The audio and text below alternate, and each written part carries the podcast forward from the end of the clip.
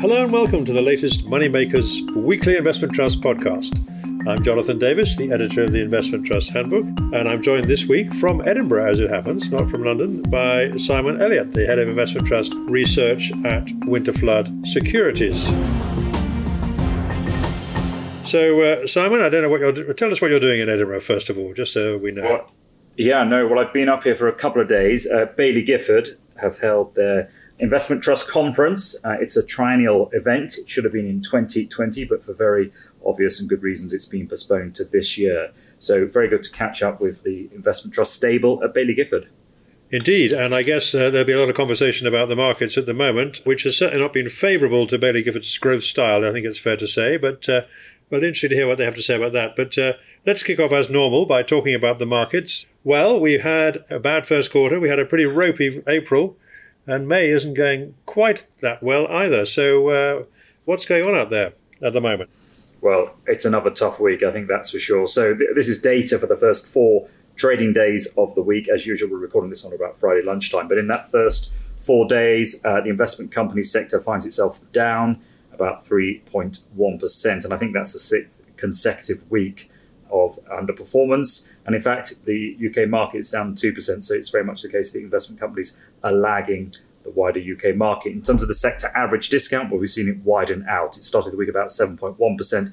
And certainly at the close of Thursday, it stood at 8%. And the average so far this year is probably coming in about 5%. That compares with something nearer to 3% last year. But you're absolutely right. Look, it's been a tough period. It's the same themes that we've talked about in podcasts in weeks gone by. There's been some interesting developments in terms of US inflation has moderated, but it still exceeded uh, expectations. It came at 8.3%. Uh, in terms of the UK economy, uh, that contracted in March, and there's talk of uh, the Bank of England having to raise interest rates possibly up to 4%. But it's not just the kind of more mainstream markets uh, that have been hit. There's been some news with regard to cryptocurrencies, uh, which is not anything that you can access through investment companies at the moment, but obviously a lot of people are interested in them. But uh, the uh, apparently misnamed stable coins have had a bit of a torrid week. A couple have uh, failed to hold their peg against the US dollars. So it seems as if many asset classes have been hit at the moment.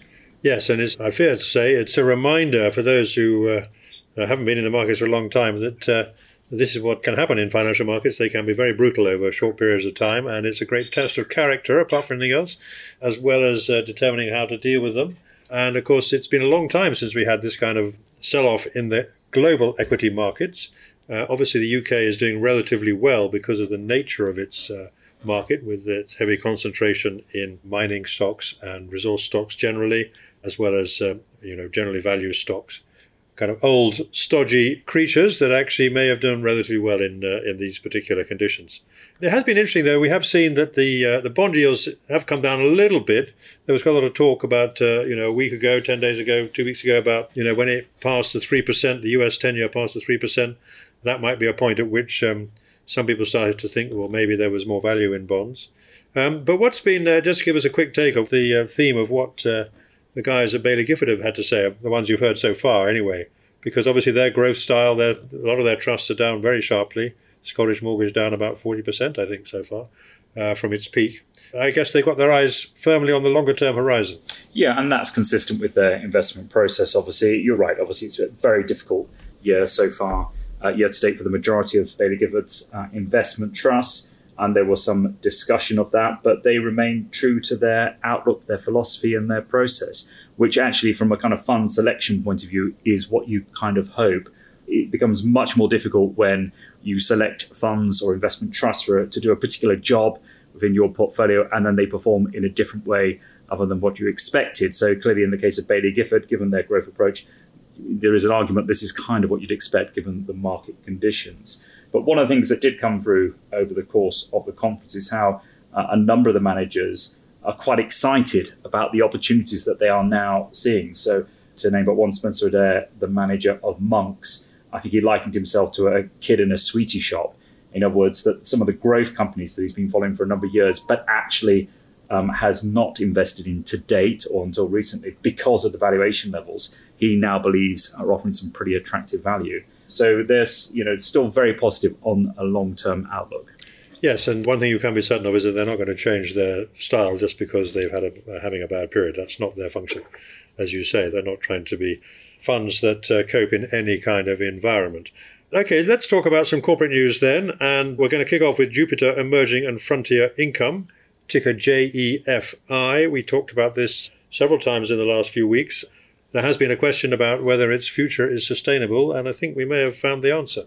Yeah, that's right. And, and to be honest, this has kind of been well flagged. I mean, basically, they've announced this week uh, that they're going to go for a, a voluntary liquidation. Um, that obviously requires shareholder approval, and that will be sought at a general meeting on the 13th of June. Uh, the idea is that that approval is forthcoming and it's a special resolution, requires 75% shareholder approval, but they would then receive full cash or it would be a full cash exit, less costs. There is an issue over some of the relatively illiquid investments. I think they've got a couple of uh, Russian securities, which obviously um, almost impossible to divest of at the moment. But that seems to be all in progress. So it's the vote on the 13th of June. I think the idea is that certainly the initial cash distribution of at least 90% would follow by the end of July.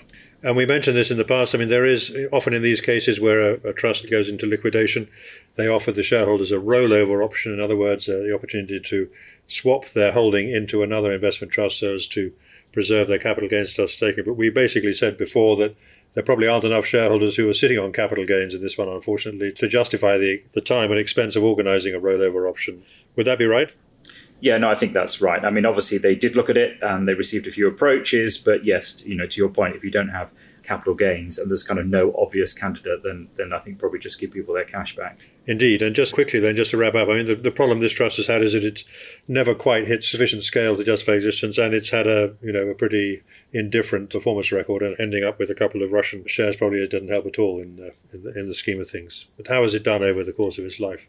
Yeah, I don't have the full numbers over its course of its life to hand, but I can tell you uh, in terms of its five year track record, which is obviously a decent period, that it's given you an NAV total return of 26% uh, in that time. So, you know, compared with the MSCI Emerging Markets Index, that's up 17%. So it's not too shabby in that regard. But it's I think it's been more, you know, a function of the size that's really been the issue here. It's got a market cap of about 57 million pounds or so at the moment.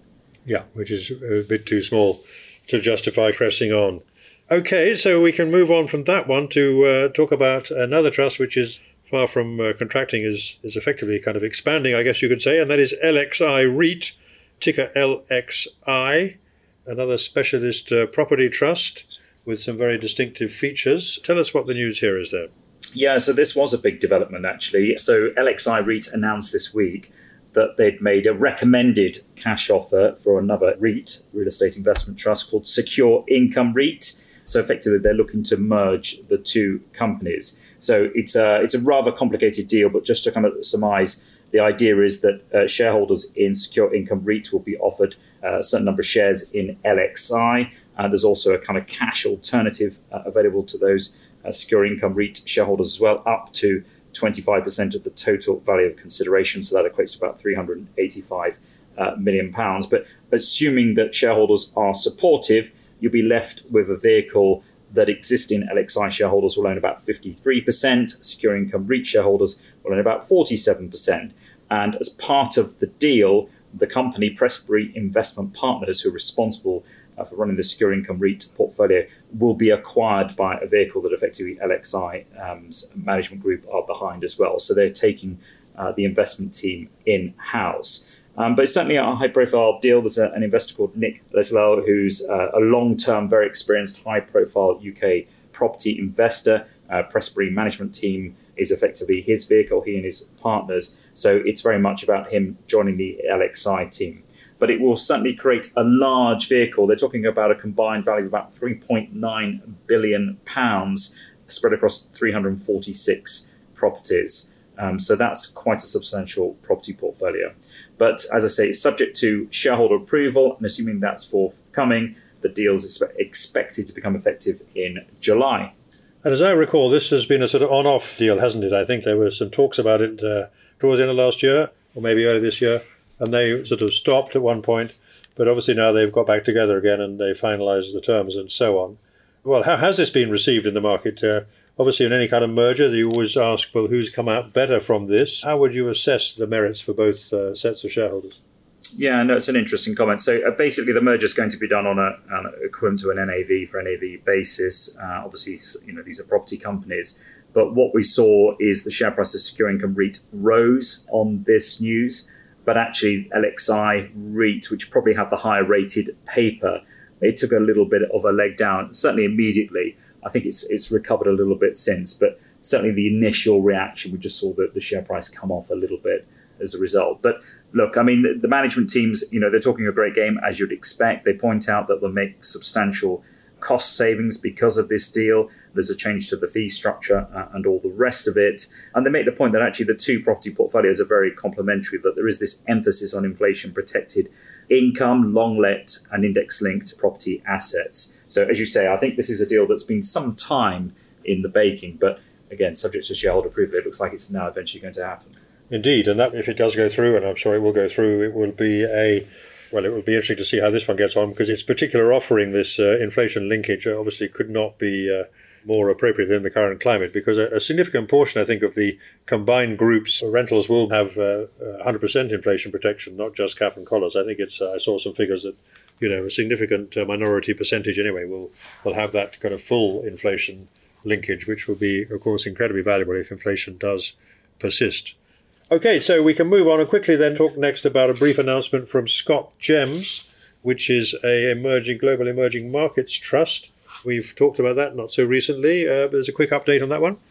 Yeah, so the announcement this week on ScotGems is that again, this is we were kind of expecting some kind of announcement update on this one, but basically the board are looking to hold again a general meeting and they're going to put an ordinary resolution to their shareholders on whether the fund should continue or not. So, as you remember, this was following the existing, the incumbent investment manager uh, decided to to walk away. First Sentier investors. So the board has been considering all the options for the fund's future, and that includes winding the fund up. It is quite small, but they want to not just consult shareholders, I guess, but they want to offer them a formal chance to uh, opine on what they should do before moving forward. So that's going to be a general meeting uh, in the near future. Okay, well, I guess it might be difficult for them to decide if they don't have any alternatives to consider, but presumably there'll be something to say about that when that uh, when we reach that point. But let's move on then. Talk about some fundraising. Despite these choppy markets, we're still seeing some fundraising, and uh, it's not perhaps surprising where it's coming from, which sector it's coming from. But let's uh, talk first of all about Bluefield Solar Income, ticker BSIF. What is the story there? Yeah, so this is a relatively small piece of fundraising, but it's connected to an acquisition that they've announced. So the acquisition is about 112 million pounds, and it's an operational solar and wind portfolio. They're acquiring that from a UK-based fund manager. So they're going to fund that by taking on some uh, long-term debt, about 75 million pounds worth will be assumed as part of the transaction, and they've also uh, got an enlarged credit facility as well which is now fully drawn. So they're looking basically to raise a little bit of capital to kind of make this deal all work. And so the proposed issue is for up to 8 million euros. That's at an issue price of 130p, and that represents a 4% premium to their NAV at the end of March. So that's all meant to happen by the 25th of May. Okay, and now we can talk about Ecofin US Renewables Infrastructure, ticker RNEW. Another one, obviously, in the renewable energy space. And uh, what are they proposing? Yeah, so slightly larger, uh, placing a retail offer here. Um, basically, they're looking to issue shares just short of 25 million shares, and that will be at a price of one dollar and one and a half cents. They're looking, in other words, to raise about 25 million dollars via a placing and retail offering. The placing price represents a, a 5% discount to the, the closing share price just before the announcement of the deal and a 4% premium to their end of March NAV. But the idea is that the proceeds will be used to partially repay their credit facility and also to fund their near term pipeline of new investments. They value that at about $51 million, which apparently are currently committed or close to execution. So that placing will close on the 19th of May, which is Thursday next week. Just remind us how big is uh, Ecofin US Renewables Infrastructure? How does it fit into the sector? What sort of yield is it offering? Yeah, so I've got it on a market cap of about 108 billion sterling or so at the moment. So it's certainly not one of the largest names, but it's a relatively new arrival. In terms of its yield, I've got it on a historic base at about 4% or so at the moment. Okay, so we can move on now to some results. Uh, before I do that, I might just mention this week in the Moneymakers Circle, we have a uh, one of our in-depth profiles, this one of BlackRock Throgmorton, which is uh, a very interesting. It's been very successful over the last few years, both in uh, raising funds and in performance. Uh, one of the few small caps to trade uh, around par for a long time, or even at a premium, though not at the moment. So one of the questions is: Is that made it a good opportunity in the current market conditions? Uh, we also got one of our reviews of discount opportunities and uh, some comments on the overriding issue of the day, which is are we really going into an even worse bear market than we are at the moment? So that's all in the Moneymakers circle for subscribers. We move on though and talk about some results, starting with North Atlantic Smaller Companies, ticker NAS. Uh, a very interesting, long standing investment trust. What have uh, their annual results look like? So these were annual results for the year to the end of January. So the NAV per share that was up about 9.2%. That compared with a rise of 24% for the S&P 500, which isn't really reflective of the portfolio in any way, shape, or form, or a slight decline, about 0.2% down for the Russell 2000 index. The share price was up 12.5% actually, as the discount narrowed in a bit to about 25%.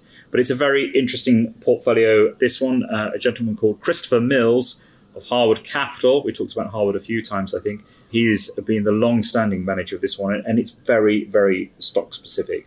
So the names that worked for the portfolio in the period, it's names such as Assetco, uh, Augean, Hargreaves Services, a Signature. The kind of laggards or the detractors were Polar Capital Holdings, uh, and Gleeson didn't work quite so well. But it's also got holdings in a couple of other investment companies, so Oryx uh, International and Odyssean Investment Trust that we have talked about on one or two occasions. But certainly, he's sitting on a bit of cash at the moment. I think, in fact, at the end of January, cash and US Treasury bills came in about 147 million pounds. And uh, I think Christopher's quite happy to have a little bit of dry powder at his disposal, apparently, to take advantage of current weaknesses in equity markets although the managers expect that weakness to persist for several months yet. Yeah, well, there's one view about that. Interesting. So let's talk next about Downing Strategic Microcap, who's reported some annual results for the year to the 28th of February, and their ticker DSM. That's right. And in that year, they saw their NAV per share rise about 5.3%. Uh, their share price not quite as strong, actually. That was up about 1%. Now, they don't really have a, benchmark, but certainly when you compare them with the FTSE AIM All Share Index, that was down 12% in that financial year. So, as the name would suggest, this is quite a specialist vehicle. It uh, invests in UK microcaps, which are invariably defined as those with market caps below about 150 million pounds. There's a few names in this space, but uh, Downing is differentiated by uh, a very concentrated portfolio between about 12 and 18 positions under ordinary circumstances. In that year, their main contributors to performance were Volex, Flowtech, and Hargreaves Services, while the largest detractors included Centaur Synectics and Venture Life. I think probably the other key thing to note is that the board is quite mindful of the discount that this particular investment trust trades on. Uh, and as part of the measures that they want to put in place to address that, uh, they've said that they will provide a 50% redemption opportunity uh, on the 31st of May 2024. I mean, that's subject to, as they put it, no serious market disruption.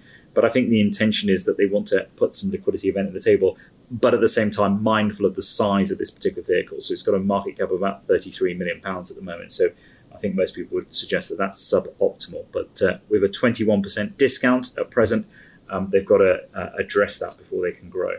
Indeed, they have. So that's quite brave to promise to provide a 50% redemption opportunity because unless they can grow it in the meantime, you would think that they might have some questions about their future scale and survivability, if I can use that word. I'm not sure it is an English word, but anyway, I'll use it nonetheless. We know what you mean. and how have they done since, uh, well, can you look over three months, say, or since the start of the year? I mean, how have they performed in the in this particular market climate? So over the last three months, they're down about four. This is NAV terms. They're down about four percent. NAV down about six percent over six months. So I would suggest that's not as bad as some of their peers. In fact, if you look at Miton UK Microcap, that's down eight percent over the last three months, or uh, River Mercantile UK Microcap down eighteen percent over the last three months. I'm sure both those peers would suggest you've got to look at the long term numbers, and on that basis, River Mercantile has the bragging rights, up 37% over five years, NAV total return, Miton up 33%, while Downing is down 10% over that five year period. So they've certainly held up better in recent times, but their long term track record is behind their peers. Okay, so let's now talk about BlackRock Greater Europe. We've talked about these quite recently in connection with the uh, Russian invasion of Ukraine. Ticker BRGE, they have produced some interim results. Absolutely, interim results for the six months to the end of February. Uh, in that time, they saw an NAV total return down 20%. That compared with a decline of 7.8% for the FTSE World Europe ex UK index. So, in other words, a substantial underperformance in share price terms, a little bit worse. Actually, share price total return down nearly 22%. However, they make the point that of the 12.2% of underperformance, just under half of that was attributed to holdings in Russia. So, just to remind people, the mandate of this particular investment trust. It's obviously European equities, but includes emerging Europe as well. And exposure to Russian holdings, they were only about 1% or so at the end of February, but it was actually 5.7% at the end of January. So one suspects that hurt quite a lot. Um, all their remaining Russian exposure has been written down to zero after the period end, and the intention is to sell those holdings whenever it's possible to do so. But other detractors included Lonza Group, Diasorin and Netcompany Group, although there were a number of positive contributions as well RELX, Novo Nordisk, LVMH, National Bank of Greece, and Israeli ICL Group. But, uh, you know, so there's probably a little bit of a kind of growth bias there. But they made the point that the negative share price moves that they'd seen were really driven by factor moves, as they put it, as in other words, a kind of style headwind, rather than earnings disappointments or weaker fundamentals. Indeed. Okay, so now we can move across the other side of the world, or nearly across the other side of the world, to Pacific Assets ticker PAC, and they've also had some results. Yep, these were final results for the year ended 31st of January. Um, they saw an NAV total return in positive territory, up 9.1%, and that compared with a decline of 9.2% for the MSCI All Country Asia ex Japan Index, and also, and this is what they do compare them uh, performance against, a rise of 11.5% for the CPI Index plus 6%. In terms of share price return, that wasn't quite as good actually. That was up 2.9%. But overall, the investment trust benefited from being underweight large cap Chinese internet stocks. Last year was certainly not the time to hold those. And that reflected the fact the manager was concerned about political interference. Uh, and obviously, those concerns uh, were well placed. And this vehicle does have quite a bias to India, about 46%, I think at the end of February or March, uh, was exposed to India. And certainly in this period that we're talking about, eight of the top 10 contributors were listed in India. So, can you remind me who the managers of this trust are and uh, what its kind of uh, performance has been like over five and 10 years? Well, David Gait has been involved in this one, I think, over 10 years now, July 2010, uh, and he's part of Stewart Investors. And I think there's been uh, an element of kind of more ESG type orientation. I think he, his investment approach I think he's been obviously following this for a number of years, but I think we'd recognise it now as being quite ESG uh, friendly and focused. In terms of the track record, well, over the last five years in NAV total return terms, they're up 45%. That compares with, say, the MSCI Country Asia Pacific ex Japan Index, that's up 24%. So an outperformance in that regard. But actually, he's probably lagged other names in his peer group, such as Pacific Horizon, which is a Baillie Gifford fund, that's up 144% or Schroder Asian total return, that's up 52%. Okay, moving on then, we're going to talk about some specialist uh, trusts now. First up is one of the biggies in this particular category, and that is 3i Group, ticker III, unsurprisingly, and uh, they produced their annual results. That's right. So these were the results for the year to the 31st of March um, and a strong set of results for 3i actually. Their NAV was up about 39% in that time. In fact, NAV total return up 44%. So they generated about 4 billion or so. That was really driven by their private equity business. And a big part of that was action. We talked about action uh, on a number of occasions in the past. This is the kind of discount retailer or discounted non food retailer, as I think they classify it. But the value of that holding was written up by about 2.6, 2.7 billion sterling. And that reflected the growth in revenue and EBITDA of about 23% and 36% respectively in 2021. However, there are other things other than action going on across the wider 3i group. So they deployed capital of about 529 million in six new investments during that year. Uh, and they also made a couple of big bolt on acquisitions as well. Uh, and they also saw some realizations and refinancing as well. That came in, uh, generated cash of about 1.2 billion. It's also worth noting as well they've got an, an, investment in 3i infrastructure, so the infrastructure business, and that obviously performed well as well. So they saw a return of 21% from that business, and they've also got a holding in a company called Scandlines as well. So overall, 3i goes from strength to strength, uh, and I saw a headline this week that actually they are now technically once again the largest uh, investment trust company. So in other words, they've overtaken uh, Scottish Mortgage. Yes, um, I, I, was going to mention that. That's interesting, isn't it? I mean, for years we talked about 3i being the, the sort of big beast in the jungle, and so much so that it was excluded from the statistics because it would sort of bias the figures. But now it's back on top. I mean, the story of Action has been quite remarkable. It must be one of the most successful private equity investments of all time in terms of its ability to go on producing uh, returns of, uh, of an extraordinary scale. I mean, if the value of action is up by two and a half billion, I mean that is a significant gain. Well, that's more than uh, most investment trusts are valued overall. It has been quite extraordinary. It has, and I think it justifies certainly at this point in time 3i's decision to keep that investment going. I mean, there've been a number of liquidity events for action over the period in which they have been invested, but the team at 3i are happy to keep riding this one. Indeed, and one can see why. So, moving on, let's talk about HG Capital Trust, ticker HGT, another private equity group which had uh, an update this time, just an NAV update. Yeah, it's it's an update for the first quarter of the year, but I thought it'd be worth mentioning in as much as obviously there's been a lot of talk about private equity and how they might be faring at the moment, and obviously there has been a derating of pretty much all the private equity names so far this year, and HG Capital is no exception. But actually, in terms of the update, uh, so this is three months to the end of March their NAV is down 0.6% since the end of 2021. In fact, share price terms over that period, they're up about 4.8%.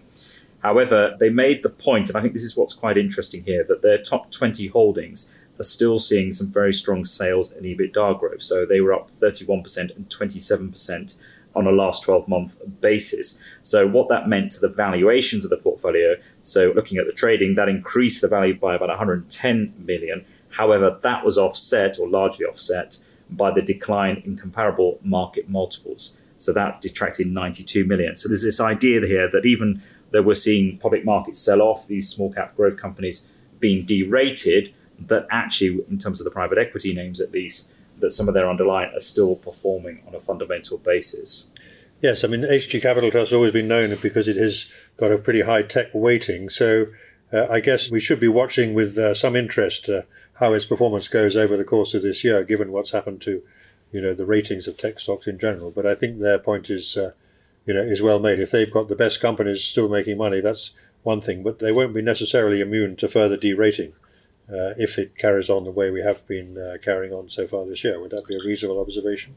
Yeah, and, and you know, looking at their uh, discount uh, at the moment, I mean, I've got it on about a 15% discount. That compares to an average over the previous 12 months of about 0.5%. So they have been derated. I suspect the point that they would make is that, you know, when we talk about tech companies or they talk about tech enabled companies, that there's a whole kind of spectrum of these companies. And the ones that certainly they have backed historically are actually very profitable, cash generative companies. Now, obviously, that's not true of all high growth tech companies. Uh, many are, you know, effectively kind of revenue growing machines that they've never uh, turned a dollar profit. But that's not the case in, in HG. So I think there's an element here that all growth is tarnished with the same brush, which is not necessarily warranted. Indeed, and if you believe that, then you might be thinking, well, this uh, discount is beginning to look quite interesting. You might.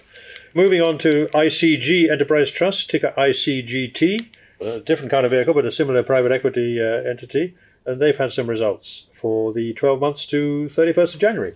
That's right, annual results and a strong set of results actually. So the NAV total return was up 24% in that period. Um, they've now got net assets, or they did at the end of January, about 1.2 billion pounds. The share price total return was even stronger, actually up 27.1%, and they increased their dividend as well. That was up 12.5% year on year. But again, the familiar story, and this is feels a little historic now. Really, we're talking about the 12 months to the end of January, but a very strong period for realizations. They generated 334 million pounds, and that included a number of full exits with an average uplift to carrying value of about 36%. So this idea that 2021 was a great period for private equity, not least because they were selling a lot of their holdings at, at you know pretty decent uplifts. They also made some new investments, over 300 million pounds worth, and that included 61% into what they call high conviction investments. So, just to remind people, ICG Enterprise is a little bit of a hybrid vehicle in as much as it invests alongside ICG, so it's investment manager. Uh, it also makes co-investments and gets involved in, in secondaries as well. So this idea that you are getting the kind of diversification that you would get from other fund of private equity funds, but it's a little bit more concentrated at the top of the portfolio. So high conviction investments represented about 49% of the portfolio at the end of January. And I guess it is worth making the secondary point about discounts. I mean, we say that I think in the case of uh, this one, uh, apart from the pandemic sell-off, it's trading at a wider discount than it has for uh, well for a long, long time. But of course, the NAV, which we're comparing the share price to, is the last one was at the end of January. So what we're looking at is a share price that is presumably pricing in a ratio to the current NAV, and if that NAV is down, then the discount might not be quite so, uh, if you like, not as real as it is apparent. Would that be a sensible thing to say? Yeah, I think that's a fair point, and that would be true for all the kind of fund of funds. Actually, there is this lag with the NAVs and getting the valuations, and obviously, you know, 31st of December in the case of ICG, 31st of January, the world has changed quite a lot in the last three or four months. So it would be reasonable to assume that uh, some of those valuations have declined. The question is to what extent has there been an overreaction in terms of, of the share price? And then, you know, the secondary point, and what's the outlook going forward? It's not just what they're valued at today, but what are their prospects looking like on a whatever your investment time frame is 12, 18 months, or five year, 10 year view. Much to ponder. So let's talk about uh, Polar Capital Global Healthcare Trust, ticker PCGH. Uh, healthcare sector is normally regarded as being, or at least amongst the larger uh, healthcare stocks, uh, not necessarily the biotech and uh, you know sexier stuff in smaller regions. But uh, how has this particular trust performed? It's had some interim results till the end of March in this case. Yeah, that's right. The six month period to the end of March. So they saw an NAV total return just up over 5%, and that was broadly in line with their benchmark. The, the discount widened uh, a little. But I think probably the interesting point here is that they've actually increased their allocation to biotech. It stood at 15% at the start of the period, so the end of September last year. That's nearer to 20%, or certainly was at the end of March. And that's a reflection of the fact that the investment team believes that the sell off uh, presents a bit of an opportunity. So, in terms of where the portfolio is overall, whether underweight the uh, large cap names in their index and overweight mid and small cap. But the manager also made the argument that actually healthcare offers some protection against stagflation. Uh, obviously, that's something that we're increasingly talking about now in general. Um, but they argued that demand uh, for healthcare in general is uncorrelated with both GDP and inflation.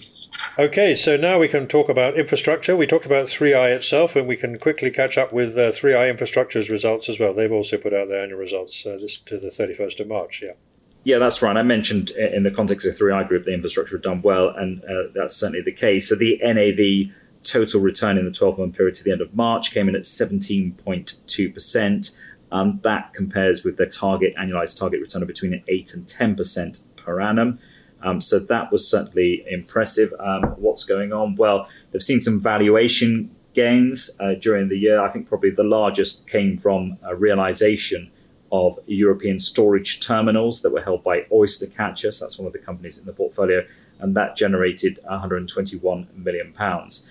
Um, their share price total return was actually 20.9% in the period, and since this fund's IPO, it comes in at 13.1%. So they're seeing some strong cash generation that totaled 143 million pounds in the period. That was up year on year from 117 million pounds, and they've also made some new investments as well. So they continue to kind of build out their portfolio. They've got involved in a global data communications company that apparently owns the world's largest private subsea fiber network.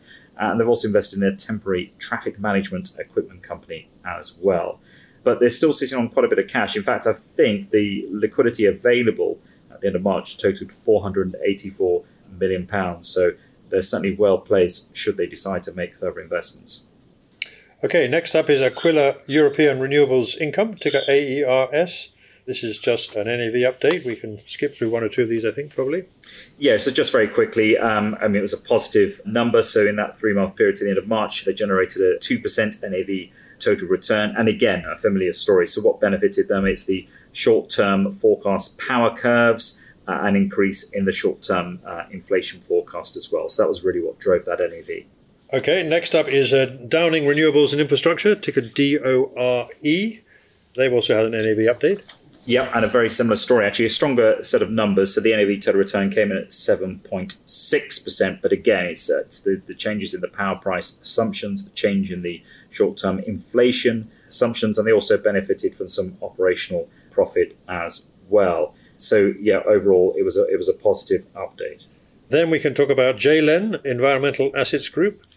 This is NAV forward guidance. Yeah, and this is kind of interesting because you know NAV forward guidance is, not something that you'd ordinarily see in the investment company space, and yet in the last few weeks, some of these renewable energy infrastructure funds have felt compelled to provide some guidance to the marketplace because of the big step up that they're seeing in their NAVs versus what you would ordinarily expect. So in the case of JLEN, Environmental Assets Group, their forward guidance is that they uh, expect an uplift of between 13 and 15 percent for their NAV at the end of March relative to the end of 2021. So that's the guidance. And again, why have they provided that? That's reflecting the higher short term prior prices and inflation expectations, but also they've seen gains from moving certain assets from uh, an acquisition cost basis to a discounted cash flow valuation basis. But we'll get the kind of NAV and the NAV update later this month. Okay, so at what point generally would just on that small point would you expect to see somebody switch from an acquisition cost to a discounted cash flow valuation basis? That presumably is as the investment matures, you've got a better handle on uh, how to value it rather than just taking it at the price you pay for it. Would that be right? Yes, and uh, without knowing the deals in question, it might have been the case that there was a development element to it, um, and that once it was kind of operational, then you, you value it on a different basis it might be just a simply a reflection of that that the market's moved on from the point of the, the, the price that agreed an acquisition to the price where they're at at the moment, and they've just seen an uplift when they've actually kind of put it through their valuation system. So there might be a, a few different things going on there. So you need to look at the numbers there to be clear. But I mean, if they're right, I mean the shares trade on a premium, I'm sure. Uh, but this would be a case where if you actually took the NAV that they're predicting, it might not be trading on a premium at all. How would those two numbers look compared? Yeah, no, it's a really good point. So, I mean, we're running off a NAV of 99p or so. I mean, I think the NAV at the end of 2021 was about 100 spot 7p. So, you know, after dividends, that's probably there or thereabouts. But if you factor in a 13 to 15% uplift, then obviously that NAV is uh, materially increased. The share price, it was only at the close of Thursday, uh, was about 119 spot 4p. So, notionally on a 20, 21% premium. However, if you do kind of move that NAV up, then that premium uh, contracts substantially. So we're looking at a group here where, uh, unlike the private equity, where we may be seeing, you know, market valuation come down, these guys have all been marking them up because of the uh, the strong power prices in particular. And then finally, NextEnergy Solar, uh, ticker NESF, they've also had a, an update. Exactly, and, and again, it's exactly the same story. Um, the NAV is up 8.7%, so 9.1p in the quarter. And again, it's the power price forecast, it's the update to short term inflation assumptions. Uh, and also, they've seen some uplift from power price purchase agreements as well. They haven't changed their discount rate assumptions, uh, but what they have done is that they've increased their target dividend, so a 5% increase in their target dividend to 7.52p. Uh, and that represents a 4.1% increase above 2021 RPI one does wonder how relevant that is given where inflation has moved to this year. But anyway, they made that point. Indeed. Okay, so just quickly then, of the ones we've looked at in this section, what's the range of sort of discounts? I mean, most of these ones will be trading at a premium, right? I think that's uh, pretty taken as read, I imagine, albeit that the NAVs might be a little bit out of date. So, um, what's trading on the on the richest premium, shall we say? Gosh, well, I mean, uh, JLEN Environmental, as discussed, though, obviously, if that NAV comes in as they've guided, then that uh, comes down a lot. I mean, with other names that we talked about, so Next Energy Solar, that's only on about a 1% premium or so at the moment. I mean, again, as we discussed in previous podcasts, solar tends not to be as highly rated as some of the other names. I mean, the Ecofin fund, I think we talked about earlier, that's on about a 7% premium or so at the moment. And Aquila, not to be confused with Aquila Energy Efficiency Trust, that's a different vehicle entirely, but Aquila European Renewables, that's on about a 2% premium uh, as well. While 3i Infrastructure, that we talked about, that is on quite a significant premium and has historically traded well. So I've got it on about a 24% premium. That compares to an average of about 20% uh, over the previous 12 months. Yeah, that's a fancy number indeed. So finally, then we can move on. We've got a couple of updates from the property sector. We've talked a lot about that uh, in recent weeks, and obviously the LXI Secure Income REIT uh, merger is interesting in this space. But let's first just uh, talk about Civitas Social Housing. Again, I might say, ticker CSH, where they are fighting back from their issues they've had with regulators and short sellers. Uh, what is the latest update from them? Yeah, so again, it's uh, positive in terms of the NAV per share was up uh, just under 2% in the three month period to the, the end of March. They've been busy in terms of acquisitions. So they've made £8 million worth of acquisitions. They've acquired 47 properties in that period. And they made the point uh, in terms of the rent and the linkage with uh, indexation and inflation that apparently 27% of the rents benefit from indexation at CPI plus 1, with the balance of 73% linked to CPI. So, this idea that you are getting inflation uh, linkage, although they made the point that 31% of rents are subject to a cap and a collar between 0 and 4%. But I think probably the big news coming out of this update is that they've drafted up a new lease clause. And the aim is to enable housing associations to uh, apparently to achieve greater alignment between the income receipts and lease liabilities. And the idea is that this draft clause, once enacted, will operate on a property by property basis and provide for a kind of temporary pass through of the lease rent in certain circumstances when the housing association is not in receipt of full payment. So, what they're trying to do here is they're trying to address the issue that they've got these very long dated leases, and yet, actually, for a lot of these housing associations, they've got quite short term revenue visibility. And this is one of the issues that the regulator has been uh, kind of flagging up and, and uh, you know called them out on, on several occasions. So they're trying to redraft their leases to reflect this to kind of effectively provide a, a, bit of wriggle room. So it'll be interesting to see how this goes. The intention is that the clause will be incorporated initially into a limited number of existing leases on a retrospective basis. And they're just going to start off with the properties that are currently unencumbered. So, you know, will it make a difference? Well, the jury's out. It remains to be seen. But you can see that they're trying to address one of the big uh, issues that they faced over the last year. Indeed. But so far, the share price, well, it's still very weak, is it not? Yeah, that's right. I mean, I've got it at the close of Thursday on about 85p. That represents probably about a 22% discount also at the moment. And, and obviously, that's a lot wider than it would have been, what it would have been traded on a premium before this all kind of blew up last year. And as we said, one of the issues for them is that uh, if they're no longer trading at a premium, it becomes harder for them to raise more money. So it must put a limit on how much they can grow this trust uh, if they don't have access to the market. Though obviously they've succeeded in making this acquisition without any difficulty for it's only for 8 million though. Uh, let's talk about Custodian REIT finally, uh, ticker CREI. Uh, they've also had a NAV update. That's right. So this again, it's a Q1 update, so the three-month period to the end of March. Uh, they saw an NAV total return of 6.4% in that period, and in fact, the portfolio was valued at 665 million pounds, containing 160 regional properties. They declared a dividend of one spot three seven five p in respect to the quarter, and that was in line with the previous quarter. But certainly in the financial year to the 31st of March 2023, they're targeting dividends of no less than 5.5p. So that's what they're trying to drive to. Uh, and in terms of their earnings per share in that first quarter of this year, that came in at 1.6p. Uh, and overall, the 12 month period to the end of March, that came in at 5.9p.